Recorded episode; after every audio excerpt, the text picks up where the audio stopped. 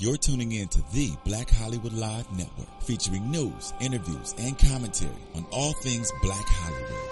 Hollywood Redefined. From Los Angeles, California, presented by Maria Menounos and streaming live thanks to Akamai Technologies. This is Black Hollywood Live. Justice is served. Featuring the week's roundup and commentary on legal news. Black Hollywood Live. Hollywood Redefined. You're listening to Black Hollywood Live. And now, the host for Black Hollywood Live, Justice is Served. Hello there. This is Justice is Served. I'm Chelsea Galicia, joined by my co-host, Mari Fagel, and we're bringing you this week's rundown of what's hot in legal news. Should we get started? Let's get started. There's a lot to talk about. Yes. Case of the week. Another Cosby allegation. But is this one the first one that will make its way to the courts? This is what's happened in this case. So a lady who says in 2008, she was 18 at the time, she was at the Playboy Mansion, and she awoke to Cosby doing some interesting stuff. I don't even want to say it. The visual is just not that great for me. But she is now pursuing a criminal claim against him. She's gone to the LAPD to tell her side of the story. And this case might be the first one to wind its way through the courts if she has filed it within the statute of limitations. So generally, statute of limitations is how long you have to file a claim or a case against somebody. And in this case, what's interesting is that generally for sexual assault, it's 6 years. And if this happened in 2008, the 6 years would be up, except if she claims rape, then it's 10 years and we're within the statute of limitations. So it's not clear at this point, but what do you think? Will this be the case that makes its way through? Here's the thing. I'm a little bit skeptical for a couple reasons. One is it's not like a civil suit where it's her choice to file or not. She takes her case to the LAPD. They're currently doing an investigation. If they find that what she claims has some meat to it, then they will bring it to the district attorney's office, and then the district attorney's office will decide whether to file charges against Bill Cosby or not. The fact that she and her attorney went to the LAPD headquarters downtown, held a press conference announcing these allegations, and then, champion the fact that this could be the case that gets Bill Cosby, in prison, seemed a little bit like a publicity ploy to me. We have to be very careful here to try to sort through what's true and what's not true. And when we talked about last week the UVA rape story that appeared in Rolling Stone, my biggest problem with that was when someone cries wolf or even just exaggerates, it lessens the claims of everyone who is actually telling the truth. I have no doubt in my mind that Bill Cosby is a rapist. When 15, 20, however many number it's up to right now, women are all coming forward telling the same story, same type of story, where there's smoke, there's fire. So I have no doubt in my mind he's a rapist, but I don't know if this case, this 18-year-old, now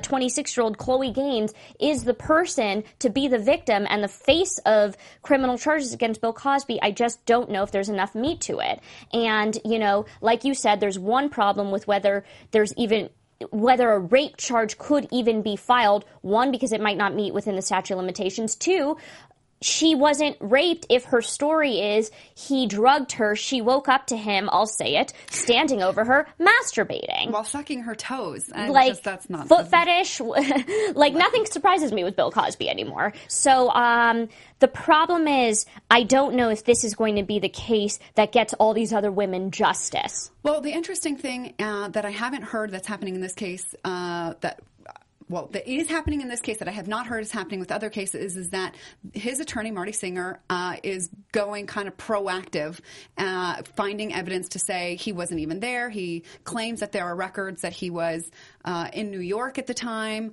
of the Midsummer's party, which is where this supposedly took place.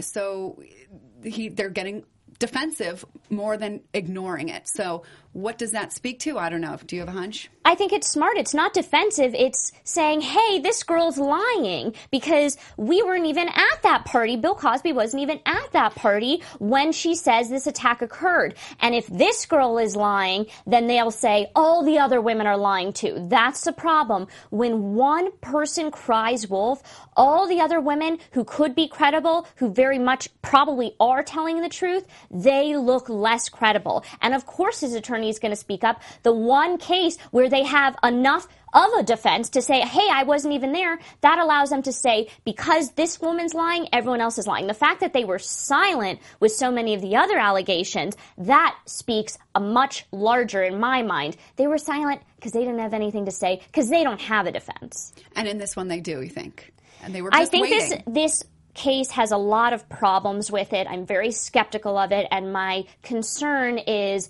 if it does turn out that she is exaggerating and not telling the truth, it only hurts the women who are. All right. Well, we will see. And it seems that he had a show this weekend in Denver to not quite a sold-out crowd, but there were nearly 2,000 people there, even though there were protesters outside saying rape is not a joke. And Gloria Allred was out there with I believe it's a Denver native supposed victim who was sharing her story. Do you think it's going to make a difference in the attendance of the shows and his fans, that there's people protesting? Here's the thing, Gloria Allred, she shows up at lots of different events and, has her client come in, the client cries, she does her shtick. Sometimes I kind of turned a blind eye a little bit to Gloria Allred when she starts to, parade out these women. Like I said, sometimes I think that she does a good job of getting publicity for cases, but it also sometimes hurts the cause because it becomes such a show and such a parade. There were 75 people out there that stood outside. And they should. I think the people who were protesting should be. Would I go to a Bill Cosby show? No.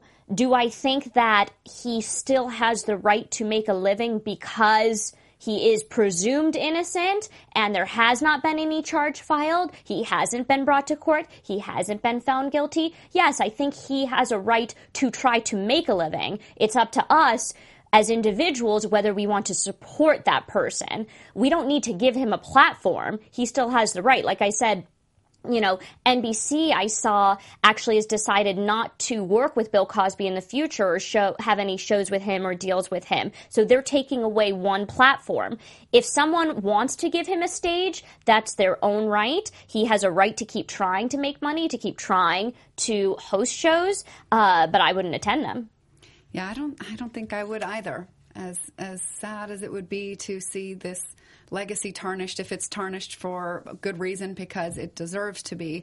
Yeah, this is the end of an era. But I hope that the idea that he stood for and that the Cosby Show illustrated doesn't get completely annihilated. That can't be real. That is real, even if this man wasn't the image or the leader or the model of that kind of family and the life that the Cosby Show portrayed. So two separate issues in my mind. Is he a trailblazer who helped bring, into all of the homes in America, the televisions in all the homes in America, what a black family looks like and helped to raise awareness? I think, yes, that trailblazing moment of his is not going to be taken away. And what he did, that's a separate issue from what he decided to do behind the scenes when he wasn't on The Cosby Show.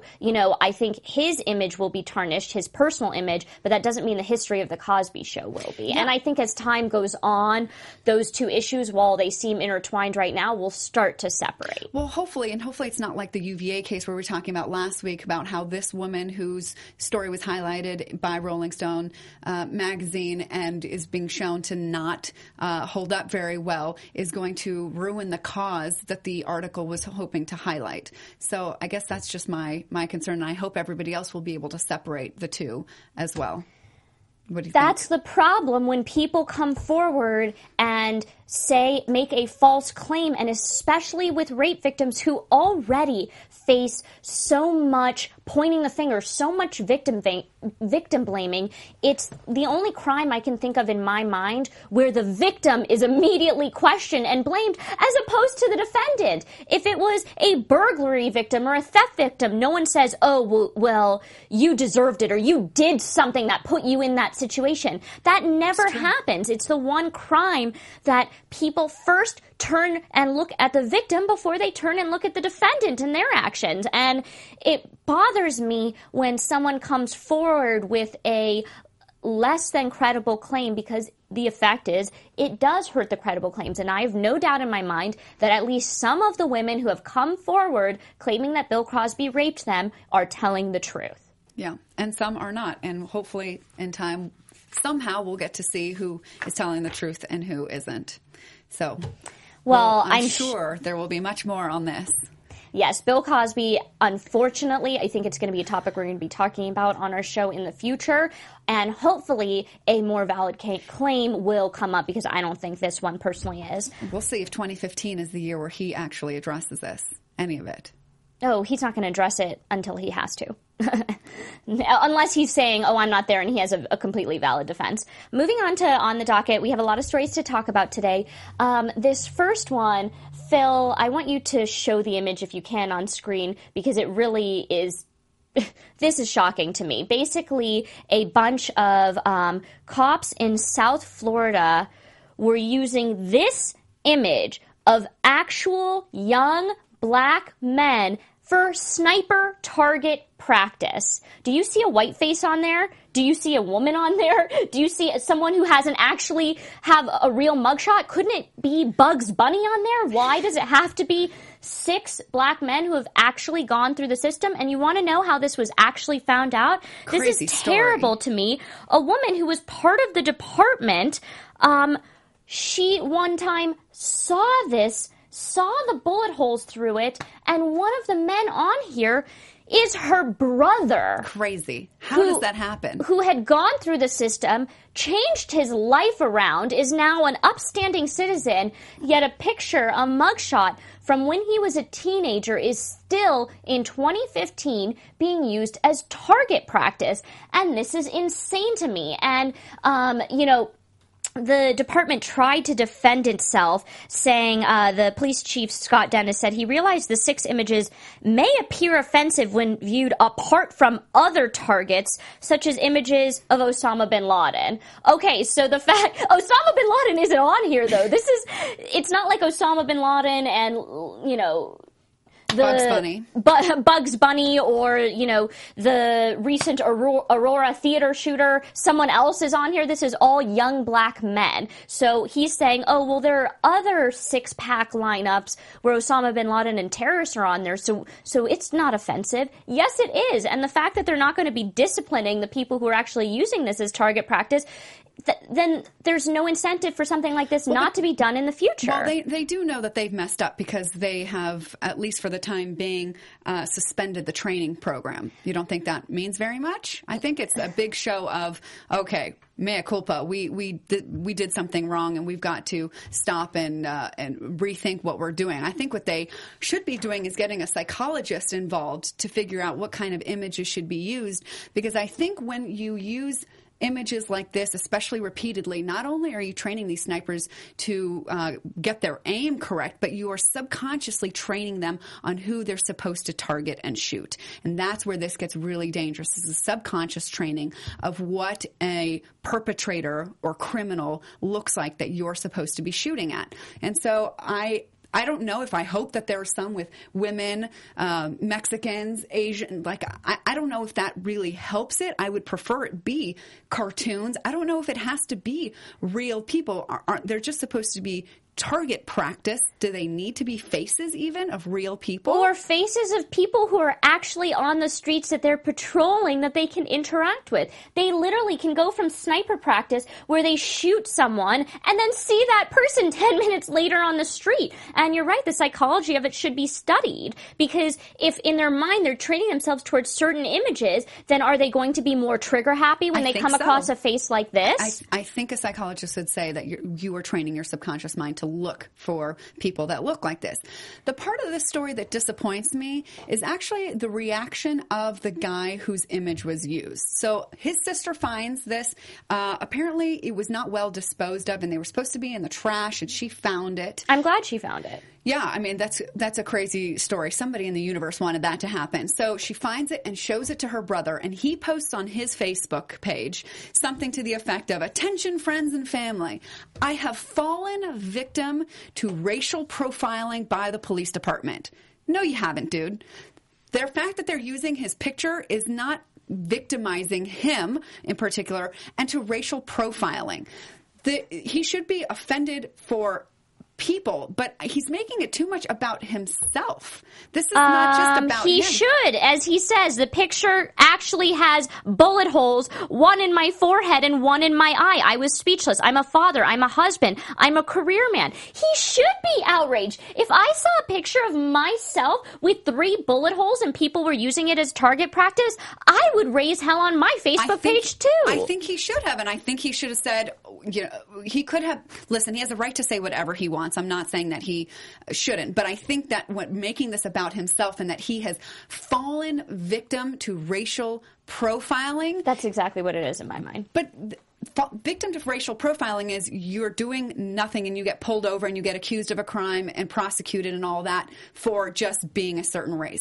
Having your picture used is not appropriate, but I don't think that's fallen victim to racial profiling. I think it weakens his case because he's kind of making it dramatic and making it about himself. This is not about one individual. He also said fallen victim to criminal profiling, meaning they're putting his image on there. Now that he's a husband and a career man, they're still putting his image as if he's a criminal who should be shot at. Okay, fine. That I don't know if I see that connection so quickly in my mind. I just see that here's, you know, I'm a fallen victim. I just am turned off by that language. But I still think that this should be offensive to people. And I hope that not only this department, but departments across the country reconsider the images that they use to train people, because they are very serious about what it does to the brain of these snipers and any police, all police people who use firearms that one shot is all it takes and they're gone. I agree. I think that I'm glad that this has been, I'm glad he posted on, I'm glad his sister found it in the trash. I'm glad he posted on Facebook, and I'm glad that we're talking about it, because I don't think in the future mugshots like that should be used.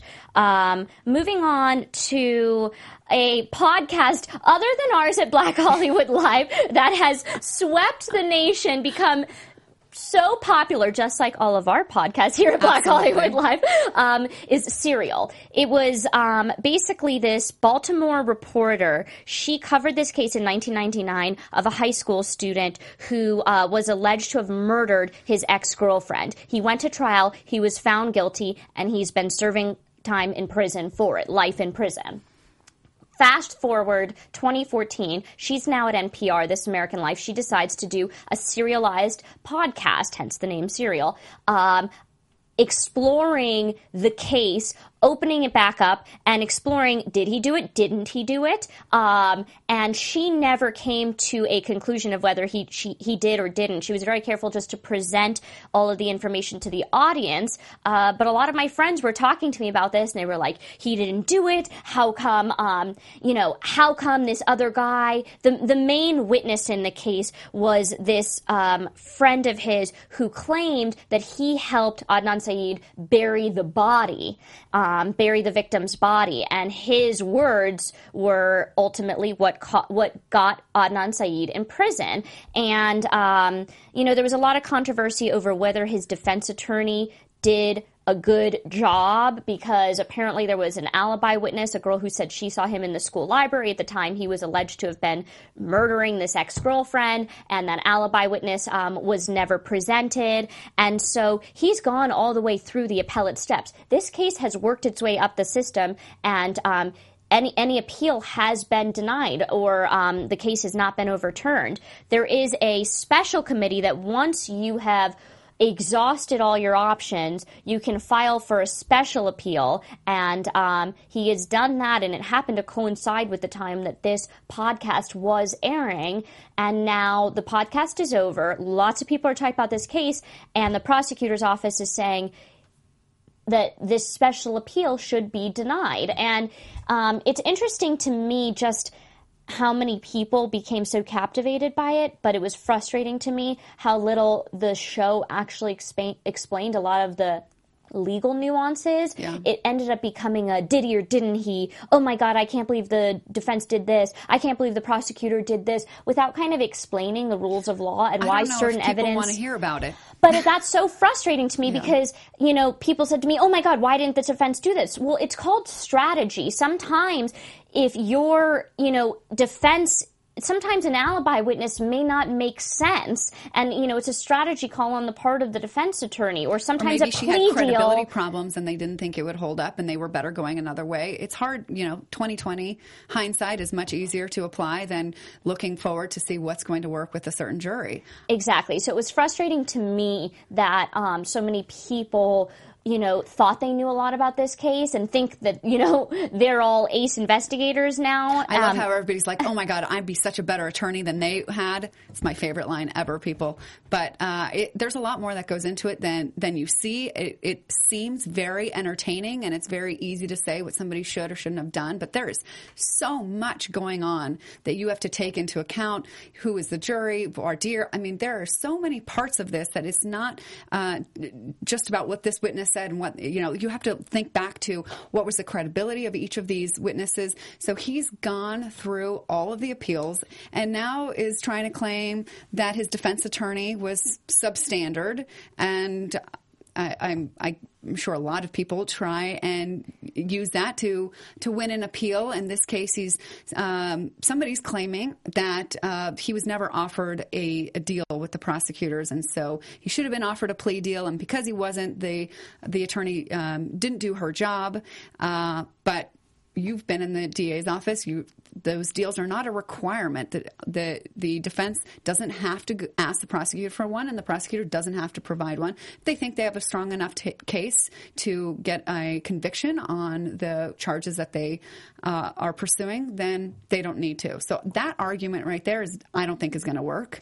And the basis for his appeal is ineffective assistance of counsel, which is basically saying that the defense attorney was ineffective in representing him. That is a very, very, very high bar, and it's a high standard. It's very difficult to prove that a defense attorney was ineffective enough to result in a retrial because, like you said, hindsight is 20/20, and the court is not there to judge every decision and every strategy call and tactic that a defense attorney made. And they're not trying now to do that. They're not trying to say the standard isn't, okay, well, let's look back and see where she could have done things better or different. That's not how it works. So I doubt that that's going to work. Yeah, well, moving on, I want to talk about Uber, which seems to always be in hot water. Poor Uber. I use Uber. No, I do too. Uber. Phil, our producer. Oh, yep, thumbs up. He uses Uber. So, you know, Uber, for anyone who doesn't know, is a car ride service, basically app on your phone. You say you need to be picked up, Uber arrives, and it's gotten in a lot of hot water because cab companies are pissed because they're taking the business from the cab companies. And because they're less expensive, they're not subject to the same regulations and requirements, and that's what some of the problem has been.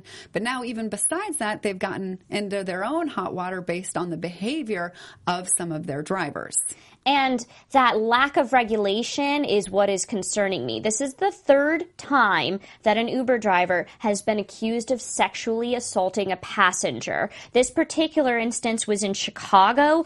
Apparently, a 21-year-old male got in the car in the back seat. The driver asked him to sit in the front seat because, quote, his back seat was dirty. Then he tried to repeatedly kiss the victim, and every time the victim tried to open the door to get out, he sped up. Finally, luckily, he let the victim off at his destination. But in other cases, these victims have not been so fortunate, and they've been subjected to alleged rape at the hands of these Uber drivers. And Uber released a statement. They said, "Our thoughts are with the victim of this horrible incident. We immediately removed the driver from our platform upon learning of the allegations and have been assisting authorities with the investigation." But in every statement I've read in which Uber has talked about these incidents, they never really talk about the process, and how they can better protect their drivers. They did say that he was not authorized to drive for Uber, and that he used an account created under his wife's name.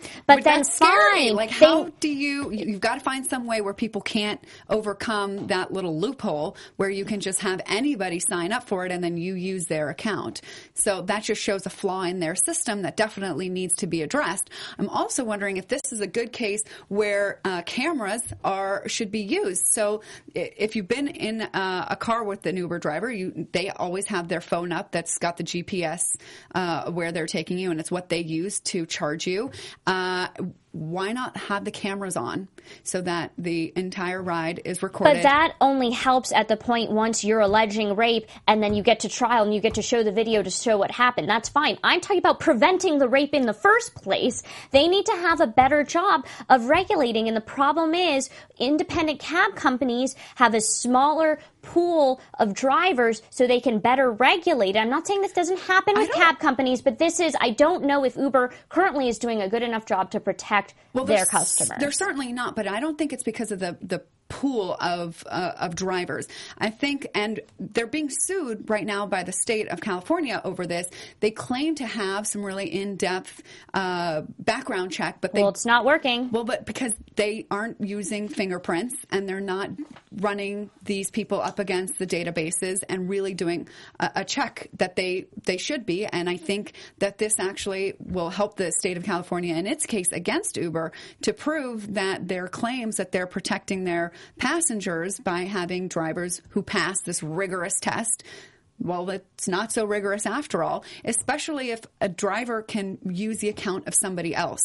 So there has to be a way that they're going to address that. But I still think that cameras, even if it's really only helpful after the fact, if a driver knows that a camera is on and what they're doing is being recorded. I mean, what does the camera need to be hooked up to some central center where people are watching all of these? I mean, I don't know how feasible that is. So that maybe somebody is supervising in real time as these passengers are in the car, or if it can only be used after. And after, when you get your receipt of how much it costs, you get your link to the video that shows exactly what transpired when you were in the car. I think it might help to dissuade some drivers from any questionable behavior, and it could be a preventative measure. Because you're caught on candid camera. I think whatever Uber decides to do in terms of protecting customers, what will really speed up the action is if and when they get slapped with a civil suit by one of these people who claims that they were raped by one of their drivers, and what their responsibility was in protecting the customer, and that'll finally lead to action. Yeah,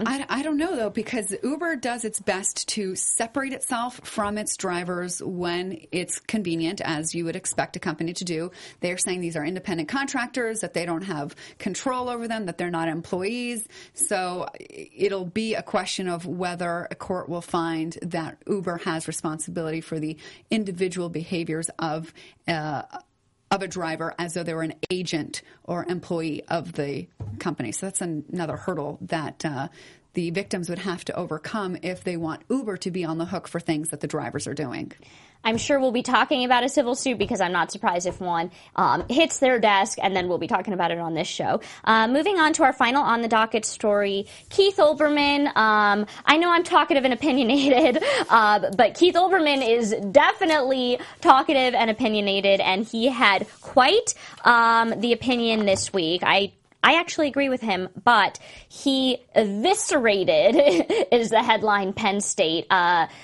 As some of you remember, Jerry Sandusky a couple years back was found guilty of molesting several young boys in the locker rooms at Penn State, in his home, and famed coach Joe Paterno was likely aware of it, turned a blind eye to it. So did several members of the administration of Penn State. And because of that, as part of the disciplinary actions towards Penn State administrative officials, they were stripped of a lot of their championship titles and wins. So 112 wins had been stricken from the records of the school, including the 111 wins erased from the record of Coach Joe Paterno. Those wins were then returned back this week. Joe Paterno became, yet again, the most winningest coach in college football history, and it was because Penn State and the NCAA reached a settlement to reverse some of the punishment from the Jerry Sandusky scandal. I want to read a part of what Keith Olbermann had to say.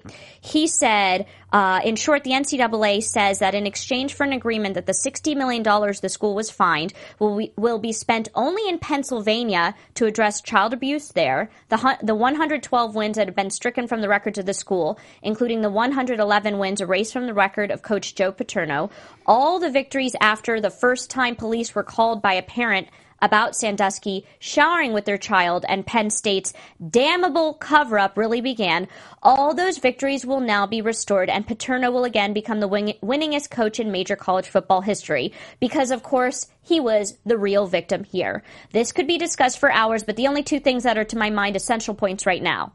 The naivete, which still much exists in the minds of NCAA and Penn State and defenders of Joe Paterno, as if this decision or anything else will ever lessen the guilt the university and Paterno share, or ever reduce the disgust which the names Penn State football and Joe Paterno will produce for decades to come. This is Joe Paterno's legacy. This is Penn State's legacy. Football was more important to them than saving children. And the second point, it's hard to believe the NCAA and the school could take the most nauseating, most horrifying, most indefensible institutionalization of corruption in American sports, the Jerry Sandusky scandal, and make it worse. But today they just did. It's shocking to me that the headlines last week were all, Joe Paterno returns to be the most winningest coach in college football history. And I thought to myself, what? And then I clicked on the story and I read, oh, that's because the NCAA decided to return all the wins. Well, that wasn't the focus. What I am so curious about is what happened behind the scenes to get this deal.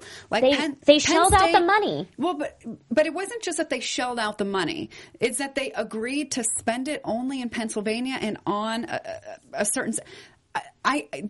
This just is really flabbergasting. So they said, listen, I don't know. This is what I imagine in my mind. Penn State goes, look, NCAA, it is very important to us that Joe Paterno be the winningest coach of all time, and we want our legacy restored. Tell us what we have to do so we can get that. And NCAA pay says, $60 million. Keep it in Pennsylvania and only use it on things that on child abuse centers in the state. And they were like, okay, deal. Like something about this is.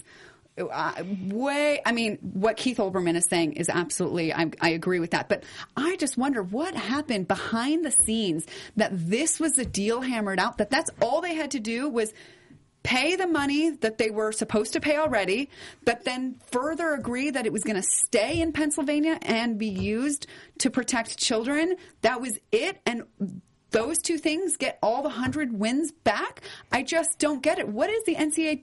Who are they advocating for? And how is it a punishment that it's only, for 2 or 3 years your wins will be stripped and then it'll be restored to you? How is that a punishment or a deterrent whatsoever? And the fact that, being upset about the settlement and the decision is one thing, but being upset about how the media decided to cover it is another. Like I said, every single headline talked about, yay, Joe Paterno is again the most winningest coach, instead of Jerry Sandusky scandal. Just because it you know, just because he's in prison and it happened 2 years ago doesn't mean that Joe Paterno should be returned back to his legacy. Keith Olbermann was the only one to stand up and actually say something and remind people why those wins were taken away from him in the first place. Like, every headline was, he's the most winningest coach again, as opposed to, remember the reason why the wins were taken away from him in the first place? Like, everyone's forgotten and moved on. It seems to me that people, they get transfixed on one thing, and for Joe Paterno, it was just the win.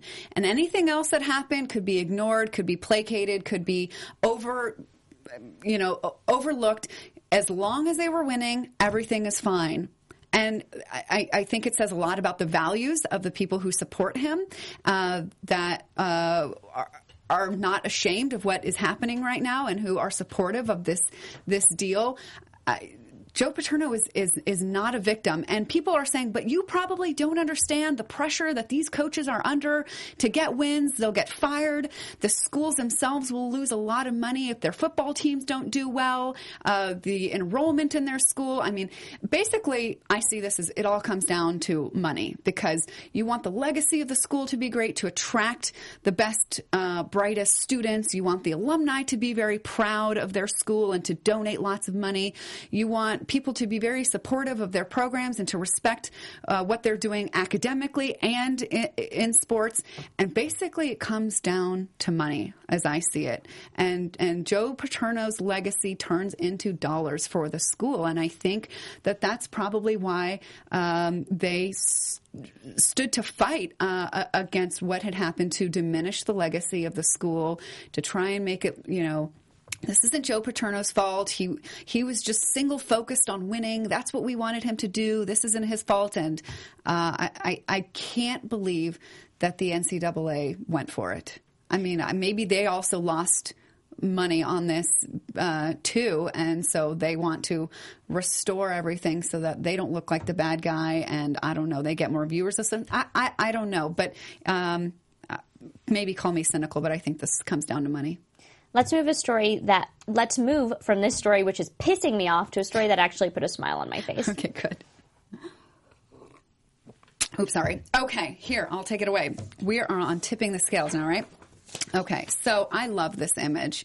And this image has come out, which brings together, as you can see, Martin Luther King, Eric Garner, Trayvon Martin, one of the police officers shot in New York, to show where all of these people are on the same page. This is an image that was created or inspired by Martin Luther King walking across the bridge in Selma, which, by the way, have you seen that movie? I haven't seen the movie. I know I need to. Really, really, really. I think every American must see the movie. I had a friend from Canada visiting over the holidays, and she even thought it was fantastic. And so I think everywhere around the world, to see what a difference peaceful protest can actually make, peaceful from the side of the people trying to make a difference, not so peaceful from the side of the police.